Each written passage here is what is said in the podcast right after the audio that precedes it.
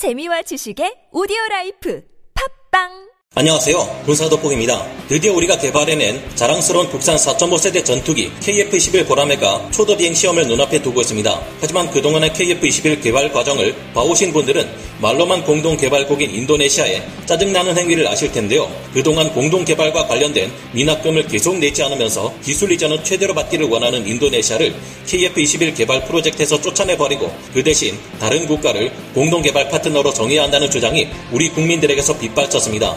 그리고 호주가 인도네시아를 대신할 KF-21 공동개발 파트너가 될 수 있다. 인도가 대신 파트너가 될 수 있다. 이런 말이 많았죠. 저희도 그런 희망에 대한 내용을 담아 여러분께 말씀드렸지만 아직까지 인도네시아를 대신할 파트너가 없는 상황이라는 게 KF-21 전투기 개발의 최대 문제점입니다. 그런데 이 문제를 해결할 수 있는 국가가 중농에서 희성같이 등장하고 있습니다. 바로 얼마 전 우리에게서 천궁 블록2 방공 시스템을 4조 원대에 도입한 UAE 아랍에미리트인데요. 현재 상황상 아랍에미리트는 나팔 전투기를 도입해 공군력을 크게 강화하는 이라크에 맞서 반드시 첨단 공군력을 갖춰야 하고 이들을 위한 가장 유력한 대안은 한국의 KF-21 보라매밖에 없는 상황입니다. 한국의 계획대로 KF-21이 개발되기만 한다면 아랍에미리트에게 KF-21은 더없이 만족스러운 대안이고 이를 통해 최강의 4.5세대 전투기 중 하나로 불리는 이라크군의 프랑스제 라팔 전투기를 물리치게 될 텐데요. 게다가 아랍에미리트는 한국에서 도입한 KF-21을 개량해 공군력 우위를 가질 KF-21 블록 3 5세대 스텔스 전투기를 확보하고 한국은 수출 이익과 함께 개량을 통한 추가 이익을 얻을 수 있을 것입니다. 이는 우리 또한 더 싼 가격에 더 많은 KF-21 전투기를 더 높은 성능으로 개발할 수 있는 기반을 마련하게 될 것은 물론이고 방산무기 수출에 있어 가장 강력한 무기인 실전 경험을 쌓게 해줄 텐데요.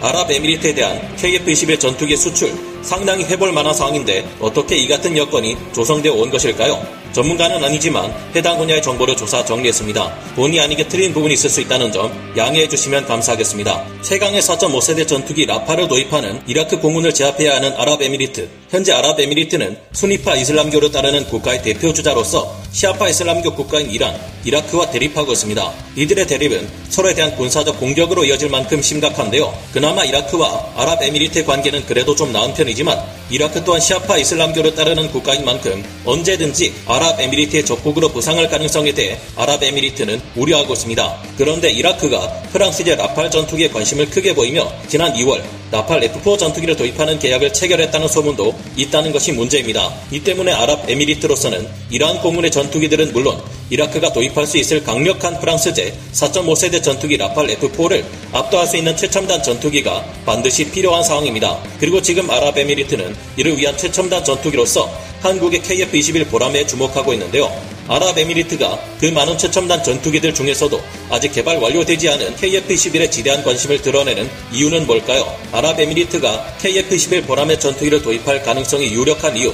아랍에미리트와 한국의 KF-21 보람의 전투기 공동 개발에 관한 이야기를 하려면 지난 3월 18일 있었던 제9차 한국 아랍에미리트 국방장관 회담 당시로 돌아가야 합니다. 모하메드 아흐메드 알 보아르디 아랍에미리트 국방특임 장관과 한국의 서욱 국방장관이 참가했던 이날 회담에서 아랍에미리트는 한국이 독자적으로 개발한 KF-21 보라매 전투기에 대해 지대한 관심을 보였고 카이의 KF-21 보라매 전투기 조립 현황이 아랍에미리트 실무진들에게 관찰되기도 했는데요. 아랍에미리트가 이처럼 유독 우리나라의 KF-21 전투기에 관심을 가지는 데는 충분히 그럴 만한 이유가 있습니다. 아랍에미리트는 오래 전부터 프랑스의 전투기와 미국의 전투기를 도입해 운용해 오고 있었는데요. 이처럼 두 개 국가 이상에서 전투기를 아랍에미리트가 도입해 운용하는 것은 훈련을 진행하는 것에서부터 정비 면에서나 부품 수급 문제에 있어서도 그다지 현명한 선택이라 보기는 어렵습니다. 하지만 그럼에도 아랍에미리트가 이 같은 선택을 했던 것은 하나의 국가에서 전투기를 도입해 운용할 경우 그 전투기를 공급한 국가가 추구하는 정치적 행동과 괴를 같이 해야 한다는 문제가 있기 때문이었습니다. 그렇지 않을 경우 아랍에미리트의 공군 전투기들을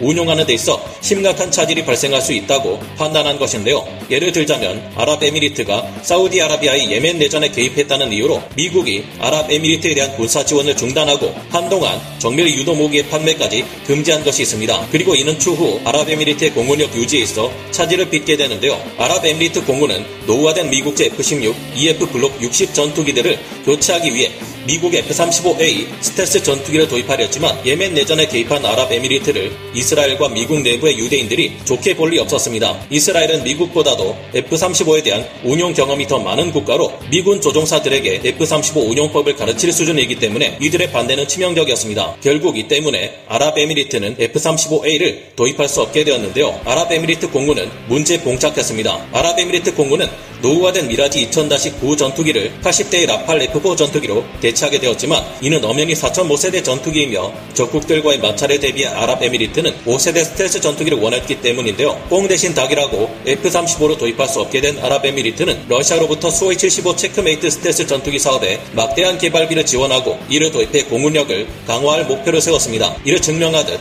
실제로 수호이 75 체크메이트 전투기가 최초 공개된 것은 아랍에미리트의 두바이 에어쇼 2021이었습니다. 그런데 여러분도 아시다시피 2월 24일 러시아가 우크라이나 전역을 침공하며 엄청난 전쟁이 벌어져 지금도 진행 중입니다. 러시아는 이번 전쟁에서 어마어마한 손실을 입으면서 지상군의 경우 이제는 북한과 다를 바 없는 수준으로 전력이 크게 줄어들어 버렸습니다. 오죽하면 1950년대나 쓰던 T-62 전차를 우크라이나 전쟁에 끌고 오는 처지가 되었죠. 게다가 도저히 납득할 수 없는 명분으로 전쟁을 시작해 천인 공유할 전쟁 범죄를 무수히 일으켜온 러시아에게 서방 국가들의 무지막지한 경제 제재가 가해지며 러시아는 더 이상 최첨단 전투기에 들어갈 최첨단 반도체와 핵심 부품을 얻을 수 없게 되었습니다. 아랍에미리트는 미국도 아니고 러시아도 아닌 다른 대안을 알아봐야 했습니다. 그러던 중 아랍에미리트의 눈에 든 것이 독자적으로 지대한 가능성을 지닌 최첨단 4.5세대 전투기 KF-11 보라매를 개발해낸 대한민국이었는데요. 이미 과거에도 아랍에미리트는 한국으로부터 최첨단 탄도탄 요격 시스템인 천궁 블록2를 4조 원 규모로 도입하기도 했고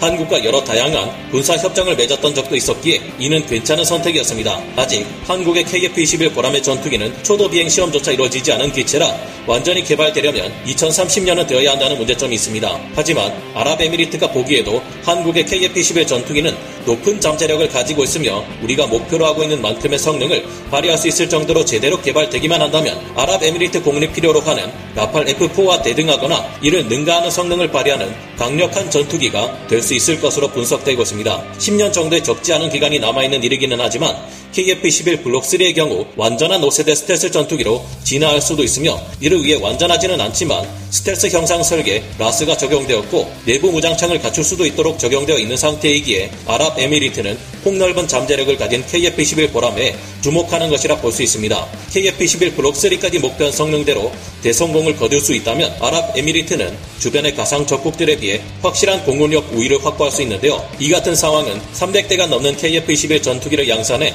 규모의 경제를 이루고 인도네시아를 대신할 공동 개발 파트너가 필요한 우리 한국에게도 상당한 호재라 할 수 있습니다. 인도네시아는 KF-21 보라매의 개발 분담금 20%의 금액을 지불하지 않은 채 계속해서 더 많은 기술 이전을 받기 위해 잔머리만 굴리고 있습니다. 이제는 우리로서도 더 이상 인도네시아를 믿기 어려울 지경인데요. 그런데 이런 인도네시아를 대신해 막대한 경제력과 충분히 많은 수의 KF-21 전투기 수출을 요청할 수 있을 것으로 예상됩니다. 애초에 러시아의 수호이 75 체크메이트 공동 개발을 선언할 정도의 자본력을 가진 아랍에미리트인 만큼 한국의 KF-21 보라매 전투기에 공동 개발 파트너가 되기에는 부족함이 없을 텐데요. 앞으로 KF-21이 안정적으로 운용될 수 있으려면 우리나라 또한 300대 이상의 KF-21 전투기 양산이 필요한 입장이기에 인도네시아를 대신할 공동 개발국으로서 산유국 아랍에미리트와의 계약을 체결해 보는 것은 어떨지 조심스레 생각해 봅니다. 여러분의 생각은 어떠신가요?